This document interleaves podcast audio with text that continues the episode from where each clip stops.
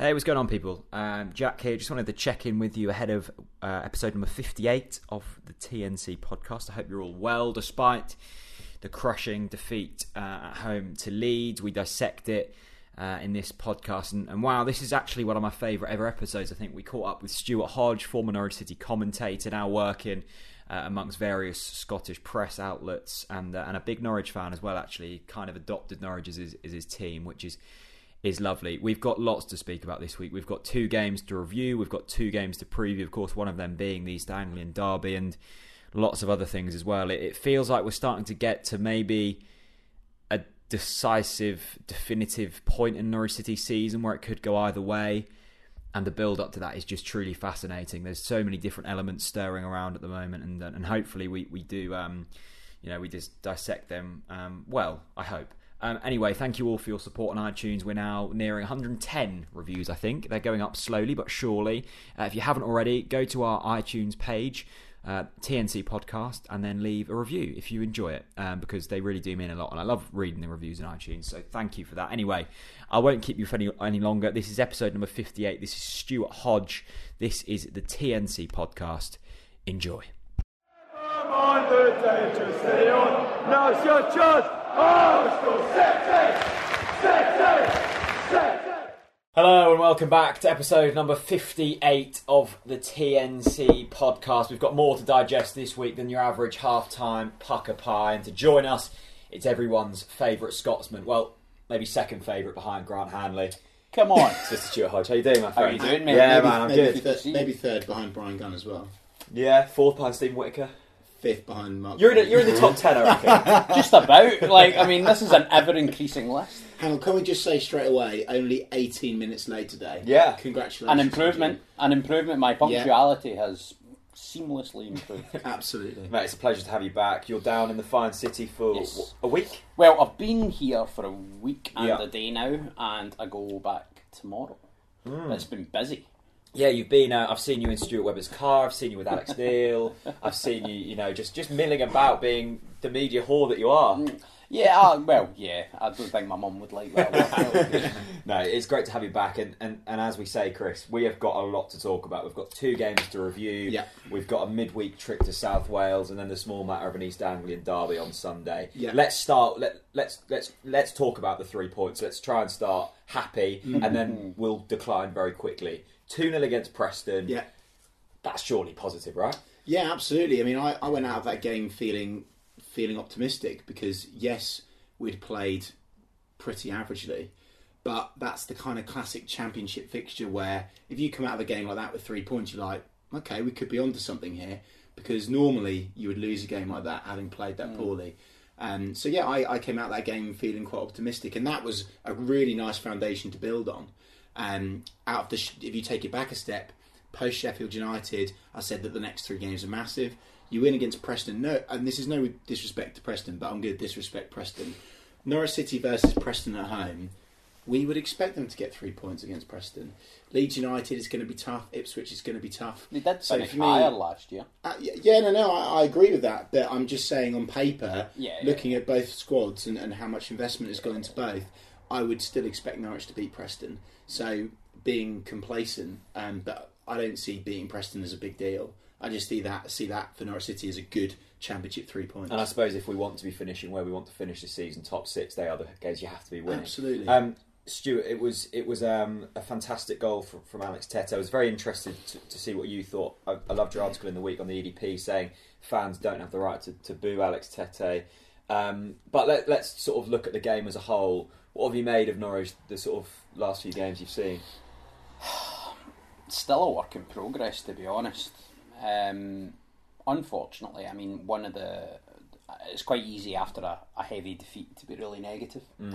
Um, and I must admit, I was I was quite disappointed walking out of the ground. It was it was really frustrating. Um, I mean, that said, Leeds. I, I know we want to start talking about Yeah. Preston, but Leeds are a great side. Yeah, you've got Um, your Leeds polo on today and everything, haven't you? So Leeds. this No. this is Leeds yellow. This is. Oh yeah, actually it's got blue, um, so I didn't consider that. But I was going more for canary yellow. Yeah. Come on, okay, come on. okay. Um, but yeah, when it when it comes down to it, I think Norwich City. I don't see a massive. I, I mean, I know we've lost James Maddison, we've lost a few other players, but I don't see a massive amount of progress. I've got to say, and the the barometer for me was uh, the last time I saw Norwich City in the flesh down here was around the same stage of last season. Mm-hmm. So basically, I had a kind of season gap where I thought, and obviously I've watched games from afar, but you know yourselves, it's it's a different Yeah. different beast watching it inside the Carrow, and yeah. I, I don't see that we've moved forward all of that all that much, and, and that's that's disheartening. Straight away, I'm going to just hit you with a tweet. Stephen Bennett tweeted it to me this morning. I've just screenshotted it to read it out to you because I, th- I think it's a very interesting point. Mm-hmm. How long has it taken Leeds players to adapt to their system? Fark had 14 months, and we're going backwards. That's that's a, that's an opinion. Mm-hmm. Things need to change at this club, and not just the coach. So what what is Very the di- what, point, I mean what what is the difference? How have Leeds if you if you take them as a case study, I know they've got a ton of money, but how have they managed to literally set the league on fire instantly? But their manager can't even talk a word of English.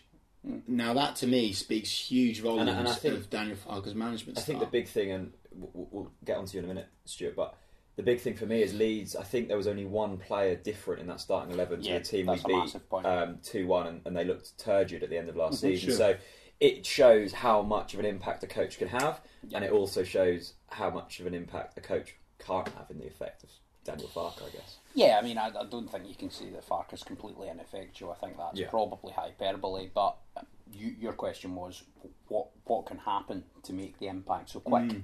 And I think the answer to that is Marcelo Bielsa. He's one of the most interesting characters in the entire global tapestry of the game. He's a really, really interesting coach. He sits in a nice bucket. Um, there's a brilliant clip that uh, when I was on the scrimmage in midweek, um, Chris Gorham tweeted, and it's where when he was Marseille coach, someone sat a coffee cup in his ice bucket. He sat on it and then got up, really angry.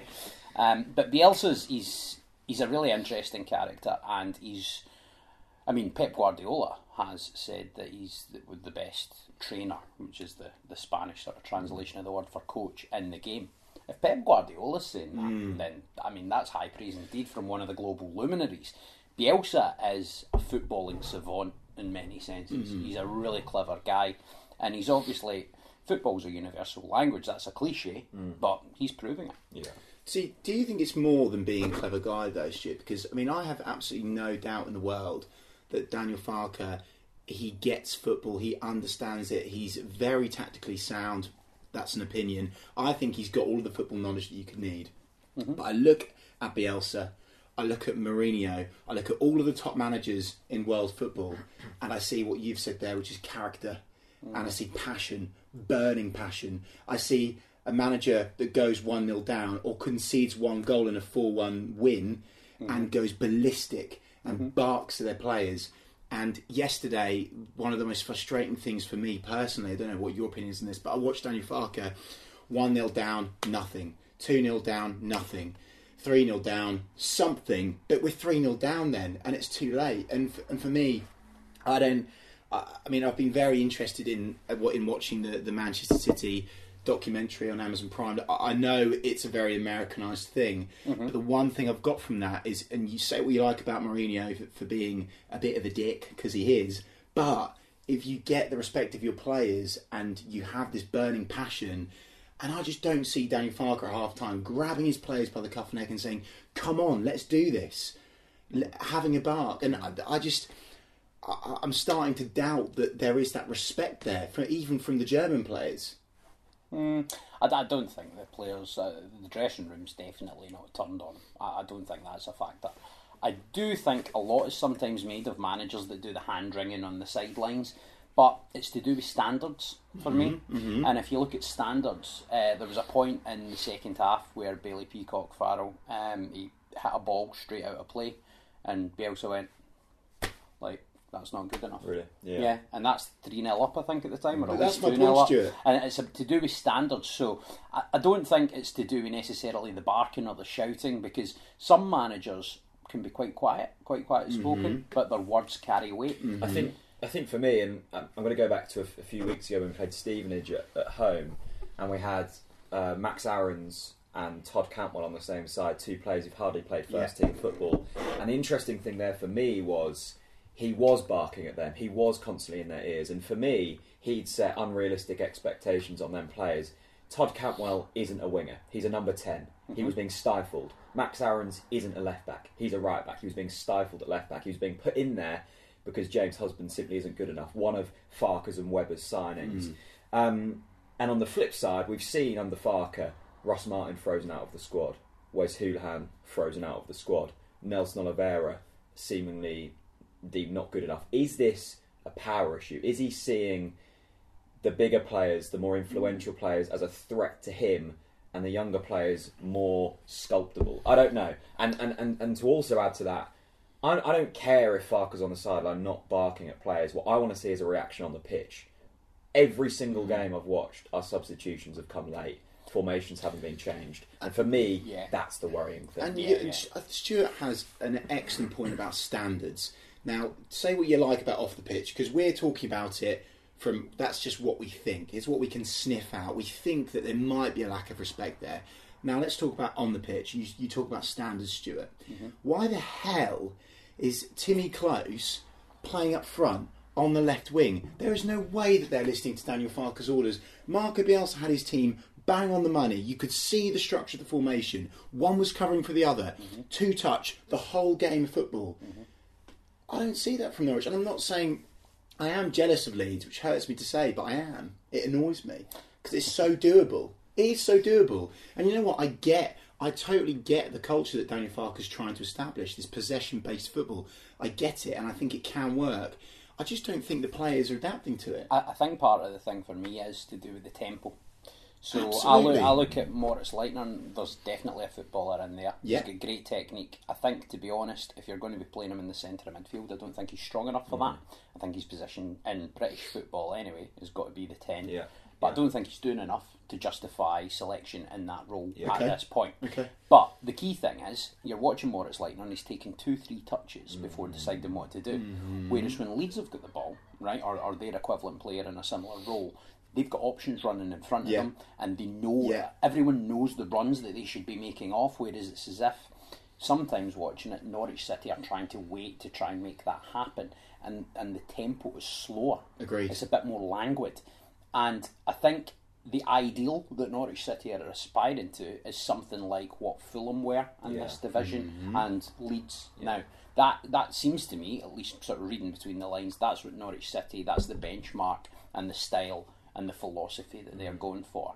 Unfortunately, it's still a work in progress. Mm. But I mean the, the argument with that is I was here at this stage last season. I've not seen a massive amount of progress. How can it? I, I, see, I'm with you on that, and I'm with everyone that says it's a work in progress and a, tran- and a transition. I get that. We're now enough games into the season. To, y- we needed to hit the ground running. As we, We said it on the hit the podcast, running we, we smashed it in every single session on here. You need to hit the ground running next season, not only to get the fans on board, Mm-hmm. Yep. but to get the players going, to get everyone behind this. It's not happened, regardless of whether we beat Ipswich. It's not happened. Mm. Uh, uh, yeah, I was listening last week, um, Stuart, to the to the Pink Un podcast that you were on. I think it was either you or Dave Freezer raised a very good point, but I think a very simple point, and that is the fact: are German second division players good enough? Is this hmm. is this what is Marco Stiepermann? What is Dennis Srbeny? That was You know, my question. Was Morris what is Leitner- Marco Stiepermann? Because I don't understand Yeah. him as a player. It's, it's, it's like he, he seems to be a jack of all trades, but doesn't seem to hmm. specialise in any particular role. I, I don't understand. He's very versatile, but but I don't think he has a great impact in, from what I've seen at this level in any particular. We look at we look at a Felix Pass, like one of Germany's top-rated players, can't even get in the squad. We look at Moritz Leitner, too slow. We look at Mario Vrancic last season, took six months to adapt. We haven't got that time in order to adapt. We can't be putting a player in and going, well, he might be good in six months. This is the championship. We need results. But but on the on, on the contrast to that, you see what's happening to Mario Vrancic at the moment. They've clearly told him he's not good enough. Well, I think Kenny He's McLean near. has been brought in Yeah. as a direct replacement. Absolutely, for Mario absolutely. Vrancic, and the thing who's with Kenny. McLean is he's he's good enough now. He's an excellent Yeah, player. agreed. Mm-hmm. And I, I, I love this project. I, I want it to work so badly. But we had another tweet yesterday from Ollie Bensley who said, "What do we expect? We've sold Maddison for 25 million. We've sold Murphy for 12 million. We've reinvested hardly any of that. What do we expect? We are getting what we deserve. Is it as simple as that? Is it Farke's Nah, it's not as simple as that. Because you look at Onel Hernandez, who's going to have a great impact this season. Mm. He, he was another player that not spent a massive amount of money on. Um, Teemu Pukki's come in and, and really impressed me. Not spent a massive amount of money on him. Norwich City aren't going to go out and spend loads of money on players. I mean, and it doesn't guarantee success. Mm. Teemu Pukki looks like a better version of what Steven Naismith could have been at Norwich City. Yeah. And look at the stark difference in what the club paid for him. So I think a lot is sometimes invested in as a club spending money, blah, blah, blah. You can get good players for not a lot of money. But I, I think the key thing is, and Onel Hernandez is actually an interesting case. Came in January, we're seeing the best of them now. So some of these players, it's never going to work for. Yeah. Some of these players, it might take time, and some are going to come in and have an instant impact. And there's going to be a bit of that That's going the on. risk, yeah. That is the risk. Key thing for me, I think going forward, midfield, there's enough options. We can kind of try different things Mm. and put it together. Um, I mean, not really seen past like defence is, is where the worry is. Mm. And we had that record breaking. And this is where it's kind of confusing because a lot of people criticise Farke for various reasons. The guy is tactically astute.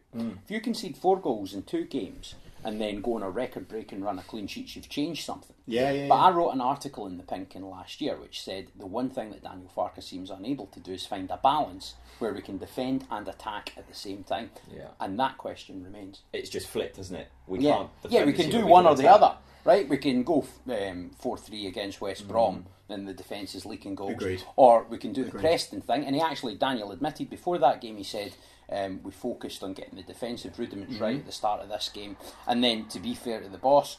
He made a tactical change, Mm-hmm. albeit Pinto was hurt and, and it kind of forced his hand, but he didn't Mm-hmm. just go like for like. He thought, hmm, can I change something here? And I think it was with the idea of getting the best out of Buendia, which, for all of the negativity at the moment, he's going to be a great player Yeah. I love Norwich the look of City. Wendy. I love the look of him. Yeah, I agree. I think I think Chris, for me, the, the frustrating thing is is Farke came in and wanted to select, set his philosophy, and Norwich fans wanted that philosophy. For me, it still feels like a constant experiment. I don't think he knows what his starting hmm. eleven is. I don't think he knows what his formation is, and I don't know what the philosophy is. Are we solid defensively and good on the break?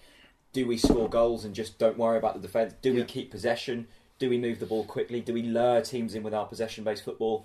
I don't know what Farke wants to see out there, and if I don't know, I don't think the players know.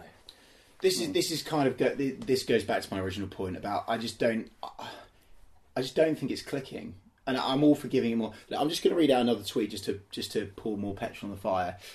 Um, I think You love it, I think you? it's I think it's quite hardcore. Um, it's from it's from Graham Leader, and he just says to to the TNC Twitter account, "Why are we still employing a coach with a worse win ratio than Peter Grant?" Time for people to face the facts. This isn't going to come good under Fark, and every minute more he's here is another minute wasted.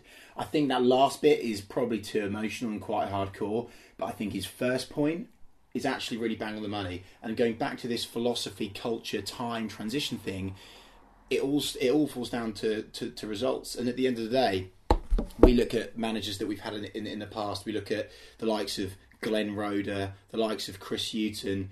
We were so much more cutthroat, but actually, the football provided more fruits than what we're seeing now. And I don't think this. And, I, and honestly, I don't buy this. Oh well, we've lost James Maddison. Oh, we've lost Josh Murphy. I honestly think we've got a stronger squad than last year. I, I want to touch on a point that I've banged the drum of so much. I kind of want to just cleanse myself once more. Do you? Uh, Tim Krul. um, lots of excitement when we first signed him, not for myself. Interesting to see the excitement has gone. Um, Yeah. You're What- saying what- no, no, no, no, no. You what? can't say that. You need to stop saying that. You're saying the excitement's gone. I think the excitement is still. I think no, I people, think it is. people still see that he is an inter. He he has been an international goalkeeper. Yeah. He's got a wealth of experience, and that it will come right. I'm still of the opinion that it will come right with Me Tim too. Krul. I think you're you're in Remi's camp too much. You need to No, no, no. you need to take your Remi glasses No, off. No, I'm Jack. not. I, I You think are. I think people were, were were looking at Tim Krul and expecting him to hit the ground running straight away. Let's Agreed. get to the facts. He mm. has made a mistake in every single game this season, except for the Preston game. Yeah. So eighty percent of the games he's made a mistake in, Yeah, which has cost good. us points. Mm. And and to back you up, And no, no, no. If, if a defender makes eighty, it make, makes a mistake in eighty percent, He's of games, dropped. he's dropped. Yeah. What's and what's fascinating for me, and more praise for Angus because I've got my Angus Gunn glasses on. He's made more mistakes in these games than Angus Gunn did the whole of last season. And that's why I don't get this whole experience thing. Angus hadn't played a professional game before he came to us. Mate, I'm backing you up here. I'm backing you Yeah. up. Stu, Stu, what do you what do you make of Tim Krul? A, a player that people were so hyped about having watched them I still- having watched them in a penalty shootout three years ago. Yeah, in fairness, um, I remember him playing for Newcastle in the Premier League. How long ago well. was that?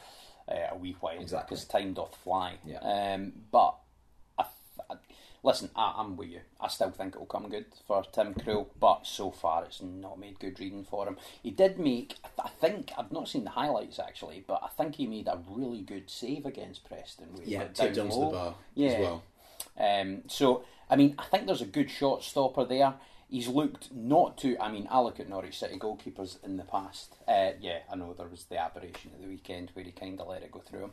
Um, there was the one where he threw it in against West Brom, Loris Karius style. Um, there's a lot there to make bad reading, and I think, I mean, it's again clicheometer goes bing, bing, bing, but um, goalkeeper, you're the last line of defence. If you make a mistake, everyone notices it. It's not been good so far. And. Chris, I think- think he's a good keeper. Chris, I Jack, think where's the backup? I'm just going to put this little grenade in there. Who have we got to replace Tim Krul? Mickey McGovern. You happy with that? no. So Uh, this is my point. And I, and I just want to say as well, I think Michael Bailey raised this in his match review yesterday. I'm not sure if Fark, I think Farke probably said something about it. There's pressure on Farke here as well. He's released a goalkeeper who's been here for 15 years, was told he was going to be given a chance, wasn't given a chance, and brought in a keeper that isn't performing. There's pressure on Farke, there's pressure on Webber here. They've brought in a keeper and released a good keeper, and he's not delivering. And we don't have backup. Well, we do, but it's not good enough.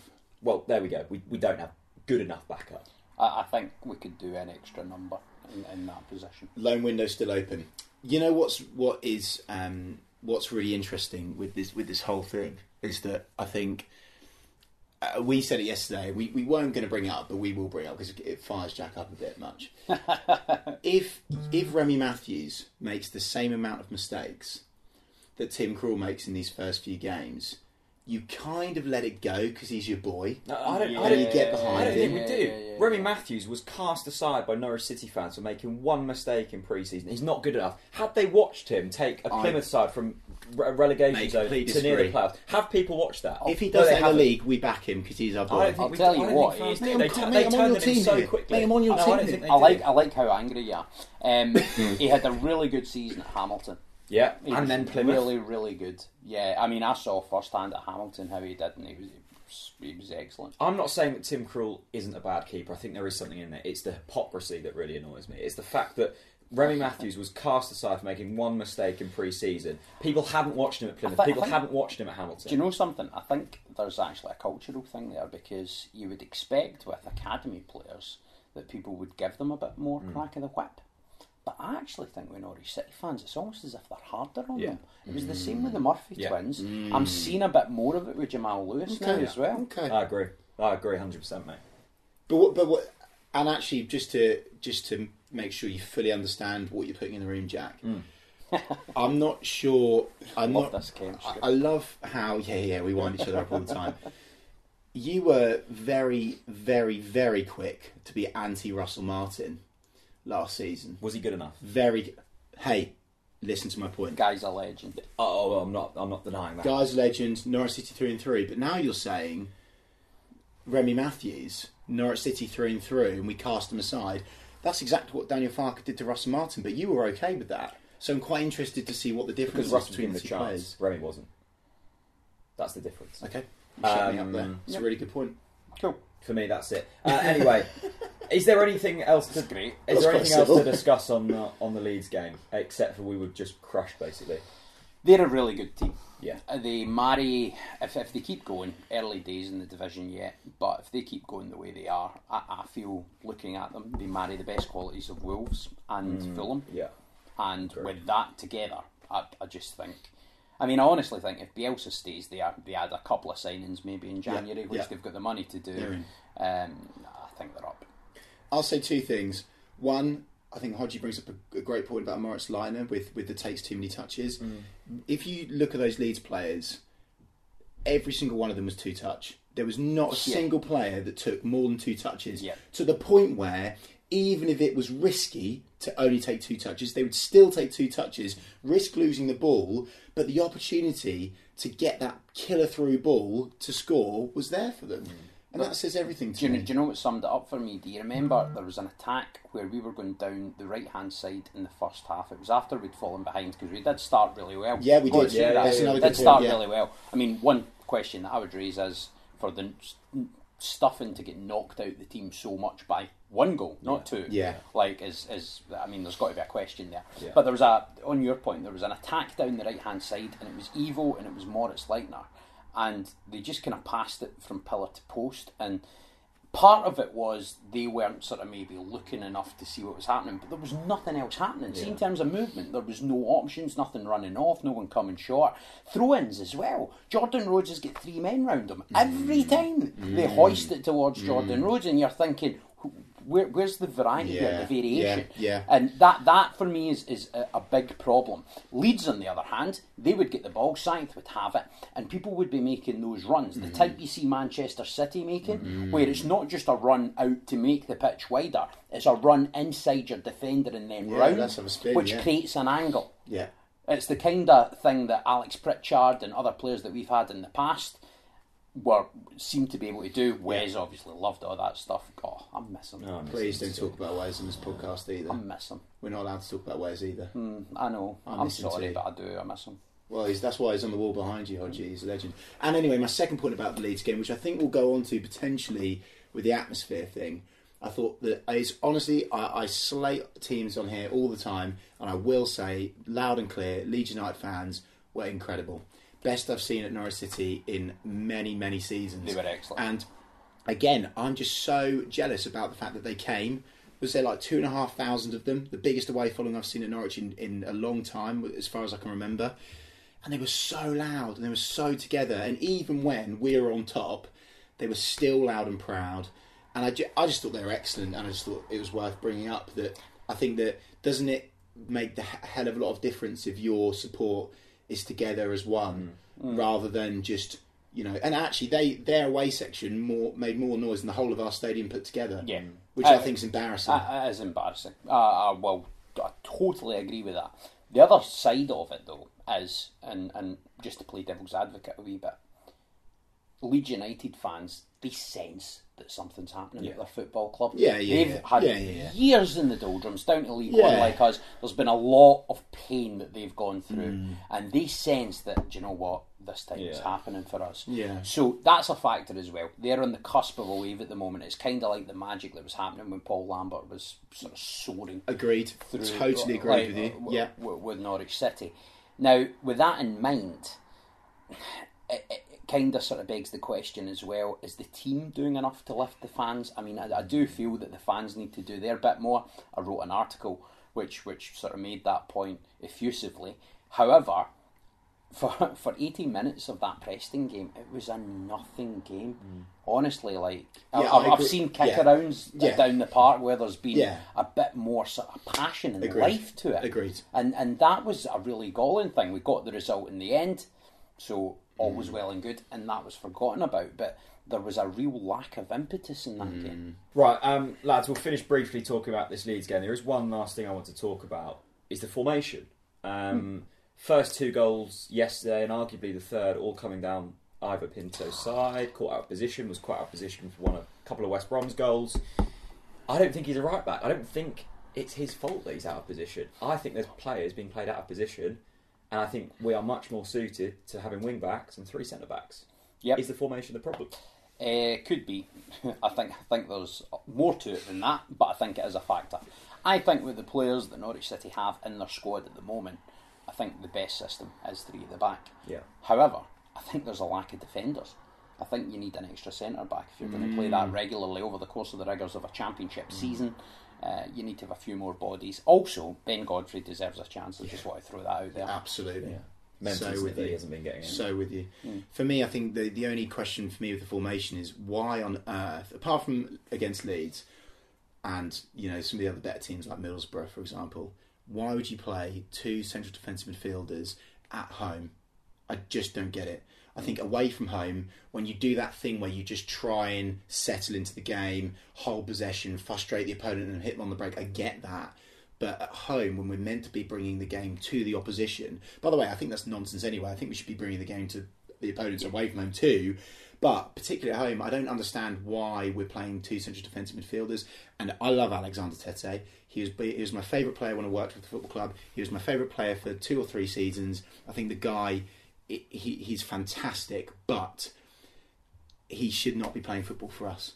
I'm sorry. He should be in and out of the team, and I get why they renewed his contract ish. Mm. But for me, Tom Trybull, Ben Godfrey, all day long. Why are they not playing football? Why are they not playing football? Louis Stu- Thompson as well. Hey, uh, but oh, can we just talk about that? Louis Thompson had a, He was I thought he was brilliant. Yeah. You know brilliant. what, as well? I think he was great, but I think he was stifled. He was essentially Ivo Pinto's babysitter for the majority that, of the Oh, me, He was so being played as like a second right back. But can I say something? Right. So many players okay. being stifled. No, I agree. I agree with what your point is, but I'm going to put my head above the parapet with Ivo Pinto and say one thing. Everyone slates him defensively, and I think you've got a fantastic point. He shouldn't be playing in defence. Actually, you'd be a really good winger. He'd be a really good midfielder on the ah, wing. No, no, no, no, no, no, no, no. Hey, His hey, delivery into the right, box is right, not Hodgie. consistent. All right, Hodgie. But one one thing I will say is he made more problems for Leeds than any of our midfielders and any of our forwards yesterday. look at the stats, look at the facts, and come back to me on that. No, that, do you know what though? That I know was- he's a defender. He offers good dynamism, good thrust down the line, right? But his crossing's Thrust. not I love the way you say that. thrust. He's not good enough in, uh, with his crossing. Like his crossing is nowhere near consistent enough for him to play in the wing. We've got Ben Marshall, who's I think a better option for that kind of. Absolutely, I'm just all I'm. s- I'm agreeing with Jack's point about. I think that players are being played out of position. I If you don't are think gonna there play is him- a position where you can accommodate Ivo Pinto. Uh, unfortunately, I really like him. He's a likable player, a likable guy. But I think the problem is, um, and this is the problem with football, because uh, especially when you're involved in the game, you get sort of a wee bit kind of closer to the players and, and what have you. In our kind of job, like the the problem is you can't be blinded by the the non footballing side of Yeah. things. Ivo Yeah, Pinto's yeah. a likable guy. He's got by the way, he's got brilliant attitude. I'd love to play in his team at five aside. but my problem is I don't think he has the the defensive nous to shut the door at the back Yeah, yeah. in Yeah, I this division. Yeah, and if you're playing him in a four, you're going to be wholeheartedly exposed down Mm-hmm. that side. Which we were yesterday.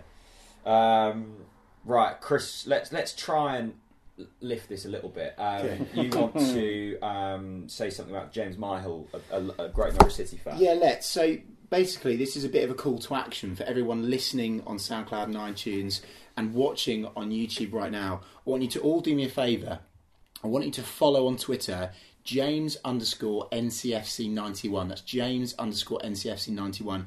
The guy is a massive Norwich City fan. He's currently battling cancer, and I think that it would be so ridiculously valuable if everyone just first of all followed him and tweet him your words of support because the guy needs it right now. And I think that um, it would just it'd mean the world to me. But actually, I think it's an example of how we should come together as a club, um, and I, I think it'd be an excellent thing to do. definitely. So as I say, tweet your words of support. Yeah, I think sometimes we get caught up around the whole football and who should be Yeah, playing at right yeah. back. This is more important than this Norwich City can have Absolutely. real sort of action, can't they? Football players are human beings as Yeah. well. Just to say that people forget that, and um, all the best in you. Keep fighting, Jeff. Definitely, mate. Uh, right, let's bring the tone right back down. Uh, a trip to South Wales on Tuesday night. That is as grim as it gets. isn't it? Actually, I really like Cardiff. I love South Wales. You, you Great. like Wales. Yeah, Neil Lorne. Well, it's not July. You like sorry, sorry. Yeah. you like South Yeah, I Wales. I, love know South you've got. Wales. I know you've got Welsh roots, Jack. But Yeah, I love South Wales. But the thought of people going on like an eight-hour coach ride there on a Tuesday night does make me feel a little ill.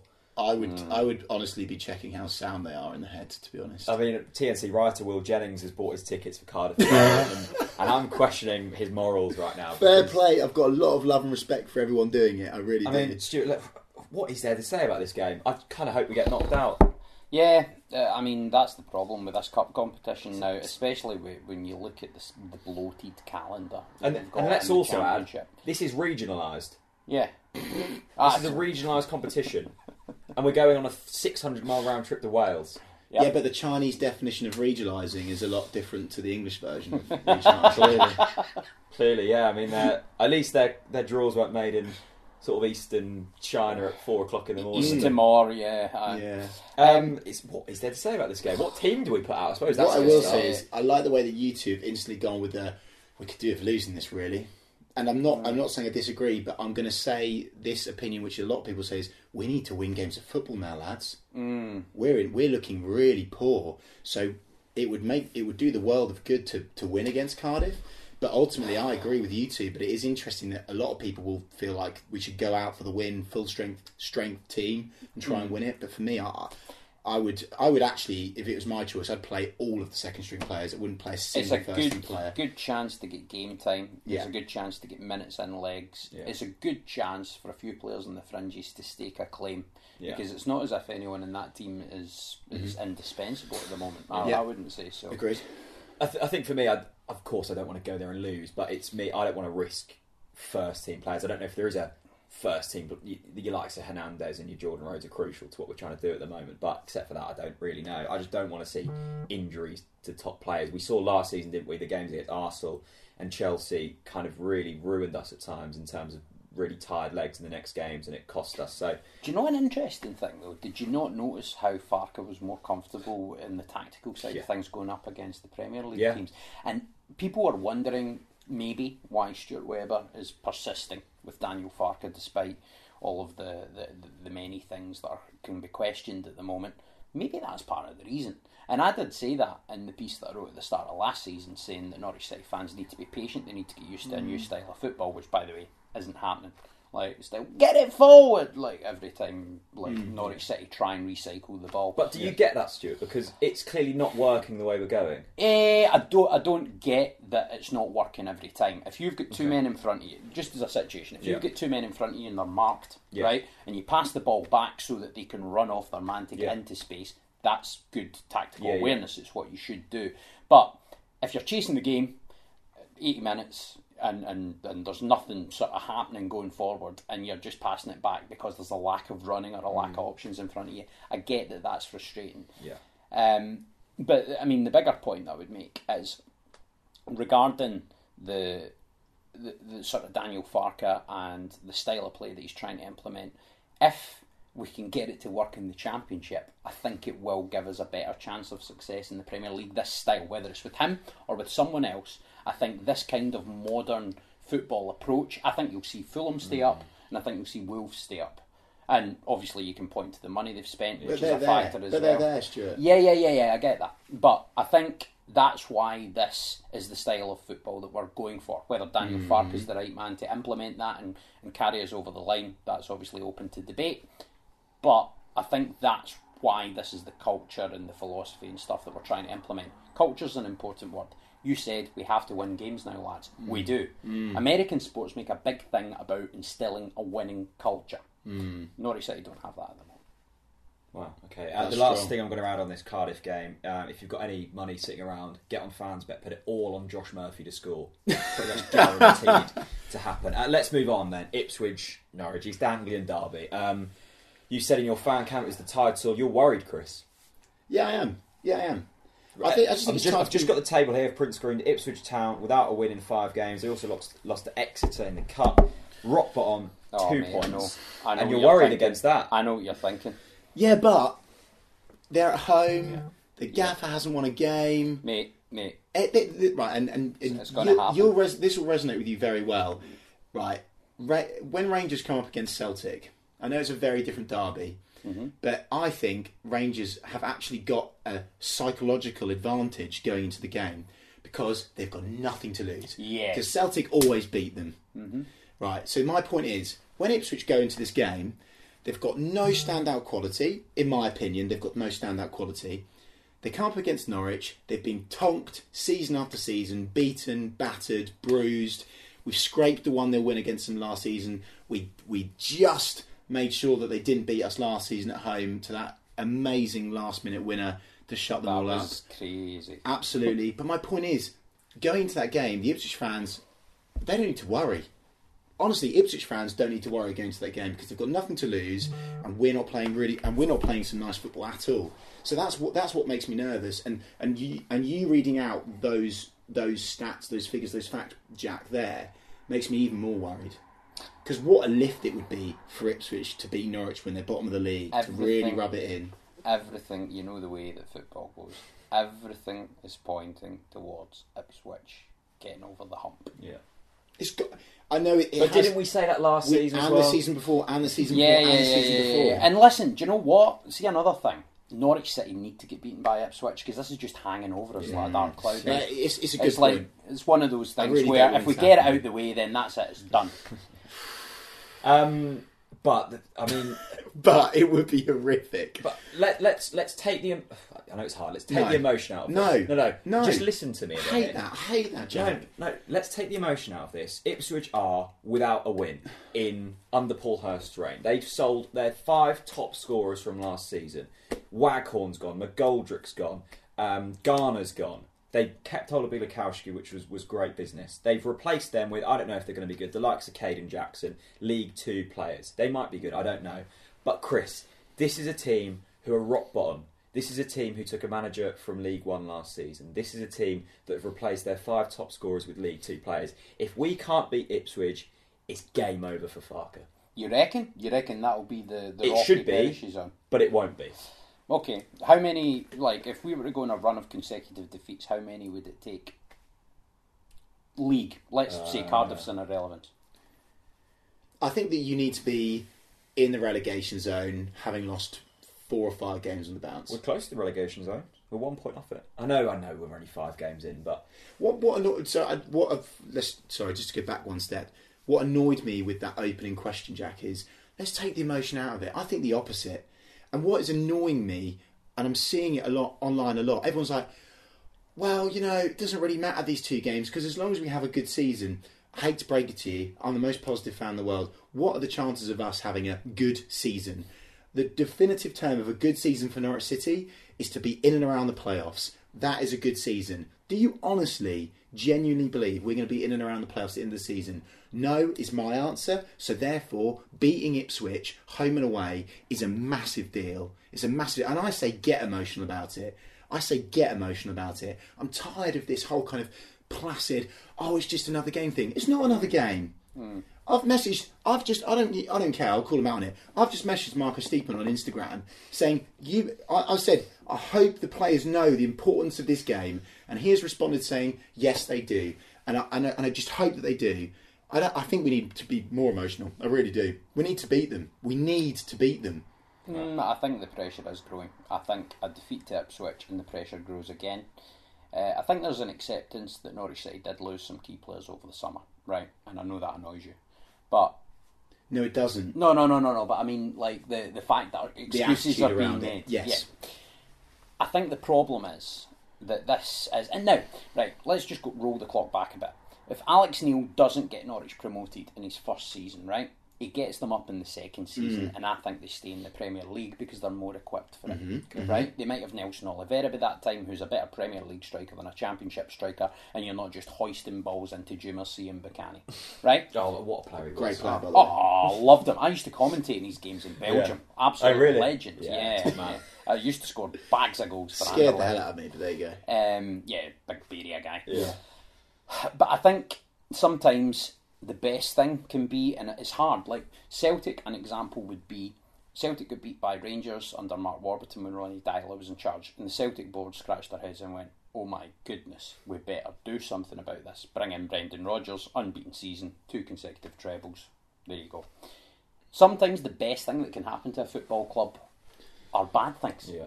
Yeah, Do you know what I mean? with Norwich in recent history. Yeah. That seven-one defeat to Colchester. Exactly. That's a brilliant example. So sometimes you need those moments where it's wake up and smell the coffee. Now, whether that happens this season or next season or whatever, Norwich City, I think the worst thing that could happen is that we rise like a phoenix and end up going up because we're not ready. Mm. I think we need to try and I know it's hard, another season of building, and then next season next season, to be honest, we need I mean, regardless of whether it's Farke, anybody else, whatever, for Norwich City as as this project that we're talking about since we brought in the sporting director, went with a different model. For the project to work next season we need to be contending for the playoffs. We need to be. But Stuart, and I, Next and I completely agree, and I, I love that mindset, and that's the mindset I'm so desperately trying to hang on to. But Mm-hmm. are we building? Slowly. You think we are? I- but despite saying you Well, haven't there- seen progression, There's yet. other, yeah, on the field. I don't think there's Okay, been so enough of a progression, but I'm thinking of the, the Okay, thing as yeah, a yeah. whole. I, I was fortunate enough to, to get some of Stuart Webber's time this week, and he took me around to Colney, and the work that's going on there is amazing. Mm-hmm. Yeah. like the culture of the football club is changing. Yes. that is happening. And it's happening. Norwich City, everyone always does this sort of Norfolk stuck in the dark ages like chat, which we know is lies. But when it comes to it, the club is actually sort of waking up and moving really into the 21st century now. Mm. The problem is, on the field, the results aren't what mm. they, they really should be. I don't think our squad, as it's currently comprised, is a playoff squad, not with how strong the divisions become. But I don't think we should be bottom half. I think we should definitely be I in the sort of lower regions I of the agree. top half, and then next season we've got to build. But part of that process, and pointing back to the Onel Hernandez thing, is getting players in early, early enough that they can adapt, Yeah. so that next season we're ready to really go. We talked about hitting the ground running this season. In a way, I'm just sort of again kind of devil's advocate. Could have been the worst thing that happened because we're not ready yet. If we mm. wait next season, we're going to have a few more of the big contracts off the books. Yeah. So that's maybe going to free up a bit more cash to go and have a bit of a splash. Yeah. Whether, I mean, and Stuart Webber won't be rushed. That's the thing about him. He's not going to just go, oh yeah, I mm. fancy him, let's take a mm. gamble. Mm. He's going to make investments in players that he believes in. He But- described Kenny McLean to me as a really good free. A really good free transfer, and that's yeah. what he's doing. He's looking for value. But do you think, Stuart, and I'm going to play devil's advocate on you now, Mm-hmm. do you think the reason why you have this mindset of let's have another transitional season, do you think you have that because you don't watch Norwich week in, week out at Carrow? I think it helps because I'll tell you what. When I was walking think out, so. the, when I was walking out the stadium yesterday, I was feeling pain. yeah, I felt yeah, you pain. said so, yeah. Yeah, uh, it wasn't nice, and that's the problem. Like, I mean, because I mean, when you're covering a club as a journalist, you've got to take the step back, and it's quite easy to do that because even if you, I mean, even if you're commentating for the club, it's like you're passionate, but you're still doing a job. Yeah. If you're writing about the club, I've actually been doing a few chats with Michael Bailey, Paddy Davitt, and Dave Freezer about this this week. Um, it's different because you're Yeah. doing a job and you've got to have that independent sort of element. But when you're just there in the stands like any other fan, which I will always do when I get the chance to, it's hard. Mm. Yeah. And that was that was really sore yesterday, really raw. If we'd done this yesterday, I'd probably be a lot less measured and a lot less professional in what I'm saying. Um, which I don't know, you might like Mm. and, better. and, and I guess the difference here is is Stuart, is it, you know this is your job. You're you're getting paid essentially to do this. Ted from Dereham, you know, season ticket holder. He's paying to go and watch. He's paying to go and watch. Yeah. And realistically, does he care that we've got new changing rooms at Colney? Does he care that the culture off the pitch has changed? He doesn't care. He is seeing what he wants to see is an exciting performance on a yeah, Saturday. I totally understand and I, that. and I and I and I and I do love the project. I honestly do. But I'm trying to sympathise with other fans who who maybe No, just I rock that. up at Carrow Road. They're not seeing improvement. Yes, Yeah. things might be going on behind the scenes. They yeah. don't see that. They're not paying their money to see better Yeah. facilities at Colney Mm-hmm. or whatever. I get what Stuart's saying. Off the pitch now, it's proactive management, but still, yet we see week in, week out on the pitch, it's reactive management from Daniel Farke. Reactive. He waits until we get whipped before we make a tactical change, before we bring the game to opposition. We've seen it week in, week out at the start of the See- see season. the Stuart Webber's doing all the right stuff.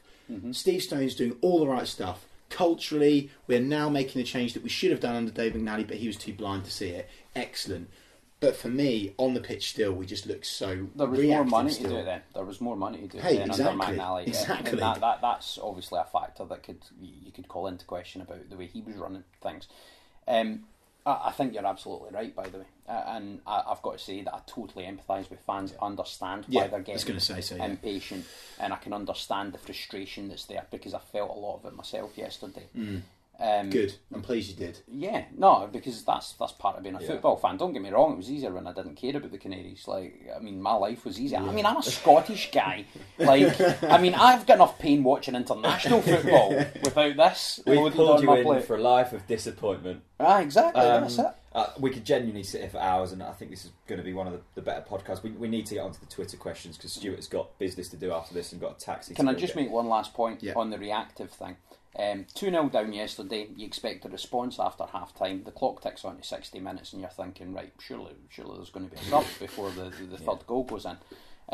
because it was going that way. You could see Yeah. the third goal was more likely than us getting a goal to get back into it. And 2 1, totally different game. Game completely changes. Leeds go, oh my goodness, what's happening here? Maybe we're going to pull back a bit. You know, that sort of thing. Didn't happen. See, as a parallel, Marcelo Bielsa against uh, Swansea in midweek Yes. made two changes by the time the second half kicked off.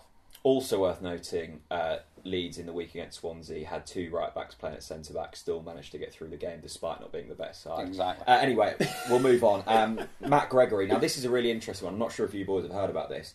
Um, he says, "Hi guys, um, how long, first of all, do you think Farke has to prove himself?" I've kind of touched on that. Now, this is the bit. Now, I want to get down. I was on Twitter and all of the forums last night. Never a nice place to be after a defeat, but I did see this name keep cropping up.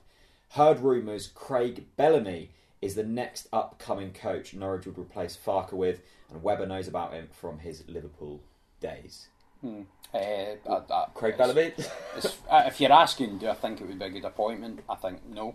Yeah. Um, I, I don't think he's got enough discernible experience there for, for, for that to happen. Um, also, I, I don't think there's a great deal in those rumours. Okay, uh, we'll move on. Um, Katie Lee, with Farke having a worse ratio than Peter Grant, do you think that it's time for the board to step in and get rid? It's worth Webber saying that um, Farke is replaceable, and he's put that on record many a time. Yeah, yes, yeah. Stuart? Oh, Uh, I'll let you go Uh, first. well, we've already spoken about it, haven't we? Really, I, I just, I, I, I think me and you have. I think we kind of want to be quite hardcore about it and say if we lose against Ipswich, then we should change things. I think me and you both kind of want that, but we're also we totally get the fact that in Stuart Webber's shoes, you ain't going to change it until Christmas, which which I know will annoy a lot of people, and believe me, it annoys me too. Because if we keep losing games of football, and if we lose against our local rivals, but take away the local rivals, they're bottom of the league. If we lose against someone that's bottom of the league, History warns against that. Norwich City get relegated because they waited too long to replace Chris Hughton. yeah, Yeah. there you have it. definitely. Although I did see a stat that I think said both of the last times Norwich City have lost at home in the Championship by a three-goal margin, the ma- manager has never made the next time at Carrow Road. Yeah. Just throw that out there. as well. Numbers.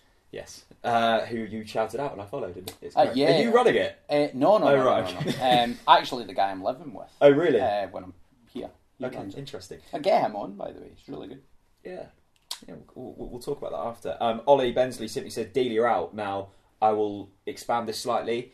Is this the squad's fault? Is this the manager's fault? We've been banging on about this. This is not- Will Norwich City progress with not uh, with, with a lack of investment? That's what I'm going to say. Um, Oh, I've opened up that, this can of worms again. haven't I? Wish I hadn't. yeah. Too big. It's a debate that's been done to death. Yeah. I mean, I think what will happen with Norwich City, I've said this a few times now, because the Premier League, the money's just gone absolutely mental. Mm-hmm. Um, I think as soon as Norwich City go up, they'll get bought. That's the way that I think that it's going. So I we've got to go up think- first. I think I think an offer will come in, which Yeah. Norwich City will find We'll have to accept. will be unable to turn down Yeah. because the money's that mental and it's such a cash cow the Premier League now Mm. that I think um, that will be the the sort of the catalyst for, Mm. for that to happen. So we just got to go up first. That's what I hope. Yeah, I, I don't think it's Delia's fault no, that no, we're no. not making substitutes on 60 minutes. I don't think it's Delia's fault that Tim Krul is letting in goals at his near post. I don't think it's Delia's fault that the atmosphere at Carrow Road is diabolical. Well, it might be. You should get back on and on the mic. again. Yeah. Great point. And So we need to bring it's back 50, or we need to introduce Delia's 15 minute halftime meals instead of that Tim Pot Tampa Bay halftime game. Needs to happen. There's that sponsorship opportunity out the window. Right, Chris Cassidy. Um, judging by match day experience, Go the on, best Chris. part of Jack's match day is indeed the sausage rolls, which are very good at Carrow at the moment. So, what is both of yours favourite part of the match day? mm, nice. Ooh, So when I'm there as a fan, not. No, let's as do a- both. Okay. Working and fan. Uh, so working, I mean, it's quite a glib thing to say, but it's just like it's an honour covering football. Like I really enjoy it. My favourite, personally, is. Um, I mean, I enjoy all the post-match stuff and getting to ask managers questions and stuff like that. That's really cool. But my favourite thing is commentating games for the gantry. That's brilliant, and I miss it. Like I still commentate games, but a lot of it's done off tube, what Yeah. we, we call it, um, which means you're watching a game and just commentating it from TV images, which you don't convey the same passion and stuff. Um, And you had a good season to commentate on, or good, like. Loads of goals. Yeah, amazing, loads of goals. Amazing. Amazing. Loads of goals. Chris? Um, my favourite thing is when my ultimate favourite thing I love going 1 0 down. And I love it when the away fans give it large. And they give you the finger, they give you this, they give you that, they get their beer bellies out, they call you four eyes. And then we hit them we hit them one one. That's nice, that's great, feeling good. And then I love it when you score a late winner. And the first thing I do, and I've and I don't care admitting it, I take my glasses off, I put them upside down, I stand on my seat with my arms out, and I just give it to them. And, and, and that is beautiful. I love the feeling of sweet revenge in football. I think it's priceless. And I really enjoy that. I like um, when I'm not working a game. It's good to just sit with a fan, and normally, like to be honest, I can't be bothered sitting with someone that doesn't know the game. Like mm. it'd be good to sit with you two lads. And by the We way, don't know the game. I, I, no, no, we, no, no. don't, we don't have a clue. No, I used to. Do you know what? Let's do that at some point when I'm down here. Yeah. If Yeah. you can get me a ticket in the Barclay with Yeah, you no guys, problem. that'd be that'd be good. But cool. the condition is you have to sing because at the only mi- at, the, at the minute I'm the only Obviously, person I singing sing. in the E block of the Barclays. So right, that's fine. okay, good stuff. And then when I make a, a rash comment that's completely wrong tactically, you've got to go, Jack, what are you Uh, talking no, no, no, no. Don't worry, I'll call you out on that. But yeah, my favourite thing as a fan is to sit with like another fan who kind of knows the game a wee bit and just actually be able to talk about the game. Yeah. Mm, yeah, sometimes argue. Um, right, there's, there's so many questions here. Most of them are basically Far Cry and Far Cry out. I'm trying to Keep, find. keep some of them positive. Come on. You put Um, your left leg in, your left leg out, and out and out. Shake it all about. okay, Charlie Sopp, who's a, who's a Leeds fan. Um, Ooh. Time to really see what's happening. I saw you getting excited about Teemu Pukki on here two days ago.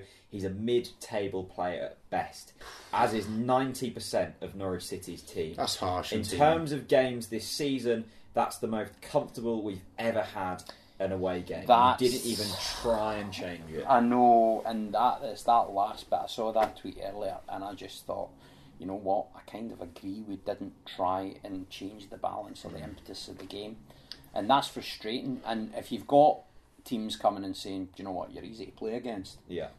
that's that's an indictment. It's worrying. And you know, it was interesting. Connor Southwell raised the exact same point on the fan cam. I was listening to Canary Call. He said he was with a Leeds supporting mate in the Snake Pit yesterday, and he said that it's the easiest ever away game they've, they've had in, in terms of Bielsa's reign. And and I was kind of I, I was. Pr- I've got to this point with, with Norwich City at the moment, and it's worrying because I've had it before. I've had it under Alex Neil. I've had it under Hughes, and I don't, I don't care that we lost yesterday. Like, I was expecting it. Mm. it. I'm not angry mm. about it because if I'm, at, I'm just banging on the same drum every single week, and it gets mm. tiring. And I was okay going 2 0 down at Leeds uh, in the first half yesterday. I thought we were really good in the first 20 minutes. We took it to them. But at the same time, the Leeds keeper did actually make a save in the first half, which shows kind of wasted energy. Second half, I was angry about. We didn't do anything. We were passengers. We were, we were chasing the ball. That was my worry. And, and I think, yeah, we didn't try and change the game. It's- I think I would just say I think it's very harsh on Teemu. I think Yeah. Teemu Pukki has Yeah. been thus far a shining light in terms of quite a dim start to the campaign. I think that I think I'm very very optimistic. I know Jordan Rhodes didn't score his penalty. I get that, but I think that Jordan Rhodes and Teemu Pukki they work very well together. The reason why Yep. they've not produced more goods is purely the midfield not delivering to them. Purely, I think those two when they get the ball between them and and they play off each other excellently. And actually, so far they've only played off scraps as well. I'm so hopeful of T- Teemu. He's quietly contributed. He's been consistent. Yes, he's a mid-table championship player, but how many teams in this league have mid-table championship players that are up there fighting for the league because Oh. they work well as a collective unit? Paul Lambert took a table of mid, Oh, yeah, yeah, a team of mid-table absolutely. championship players to mid-table in the Premier League. So a, a lot can sometimes be made of pegging where a player belongs in the in the greater sort of Mm-hmm. structure of the game. But Teemu Pukki, one great finish against Preston. Got to say Yeah. that. And the main thing for him is he does all the dirty work. He does all the selfless Mm. yeah, stuff. His yeah, runs are yeah. great. He creates space for other players. And I, I mean, the one big positive for me uh, against Leeds was I thought the the forward players were all right. Hernandez blew hot and cold a wee bit, but I thought those two, Yeah. I thought put in a good shift. Yeah. And, and the funny thing is, uh, the, the thing I was least confident about this season was that front three. I thought Rhodes was going to be off the pace. Pukki, I didn't really know much about. Hernandez done okay last season. They've actually been exciting at times. Yeah. We'll move on and let's stick with this attack and play. Monkey Magic 22 says, What a username! Yeah. What's the future of Dennis Srbeny? And does Nelson Oliveira deserve a second chance? He don't score that many. That, that is a fantastic That rap, is isn't it? brilliant. Yeah. I love Shout it. out to Coop and Duck. Yes. Fantastic. I saw what I will say is I saw um, I was leaving Nando's after the game on Saturday, this guy? and I saw um, Mario Vrancic walking with the, mys- this mysterious bloke with a with a hat with a cap on, Right. and the cap says "icon," Okay. and it was Dennis Srbeny. Oh, was it? Anything to read into a player of Dennis Srbeny's standard wearing a hat saying "icon"? The interesting thing for me with Dennis Srbeny is, I think was he at Paderborn before us, wasn't he? I think that's right. Scored a ton of goals, like an in, a ridiculous scoring record. Comes here, looks bang average. Like I think that shows the gulf in class between the Championship and the, the, the leagues we're signing from. That's what I'd read into it. However, at times, Dennis Srbeny's been pretty shit this season. um, yeah, I'll leave it there. I've got nothing else to add. Oh Yeah, uh, so what was it? I Remind love- me of the exact question. Because of Srbeny not being the, that great impact sub, does Oliveira now deserve a chance because of that, basically? Um, I think if a decision's been made due to off-field matters Mm. that Oliveira's not playing, other sort of circumstances in there, I don't think any footballing reason Mm. will override that. Okay. Yeah, that's that's um, that harshly shifted on to Dennis Srbeny when the question was more about Nelson Oliveira, really, wasn't it? I, I, I, I don't, I don't personally rate Oliveira that highly from what I saw last season. I think he's very greedy. I just Doesn't don't. fit I, I honestly haven't got the Um, time or mental capacity to I even think it's a talk good about point. Nelson Oliveira right now because we've just got too many other problems. is that is that what it's come to? We're, Yes. We're not discussing some problems because we've got so many other problems. Yes. So that laugh there, that was really just like the kind of manic laughter of a madman, I- sort I of was- like on, no, the, no. on, on the fringes of I, I insanity. tell you why I was laughing because Jack, um, when we signed Dennis Srbeny, he had a massive Dennis Srbeny flag. Um, literally, uh, he was waving it around every game, saying, "You know, Dennis Srbeny's going to bang it in. Dennis Srbeny hat trick today, lads. Dennis Srbeny's going to score the last minute winner." And you can see, I mean, look at his body language now. You can see a man that's been defeated because you know, eh, with every will in the world, you look at a player like Dennis Srbeny and you go, "Actually, let's let's let's take this. Let, let's not be so harsh on the guy. Let's just say what you said He's earlier." trying his hardest. Yeah, some of these players, and- I will, love some of these players will hit the ground running. Some of these players, like uh, uh, Onel Hernandez, will take some time to settle in, and, and some of them will be absolutely crap. And mm, Well, like I mean, uh, yeah, without maybe the, the sort of flowery language, I would say Dennis Srbeny is he'll be a hard worker, he'll be a selfless player, um, really good assist uh, for one of the goals Yes, against West Brom, granted. Yes. Uh, Birmingham. uh, Birmingham, Yeah, sorry. yeah. and yeah, I mean, I, I don't think he's going to be a massive goal scorer in this division, and Norwich City need different players to be scoring goals ideally. Yeah, but I do like Dennis and I agreed. He seems like a nice man. I'm completely fine with him wearing a hat that says Yep. icon.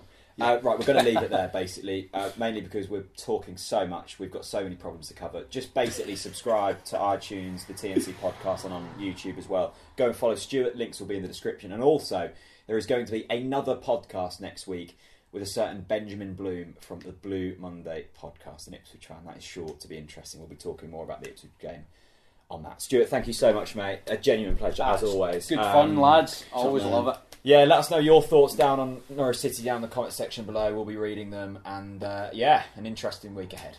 See you later. Bye bye.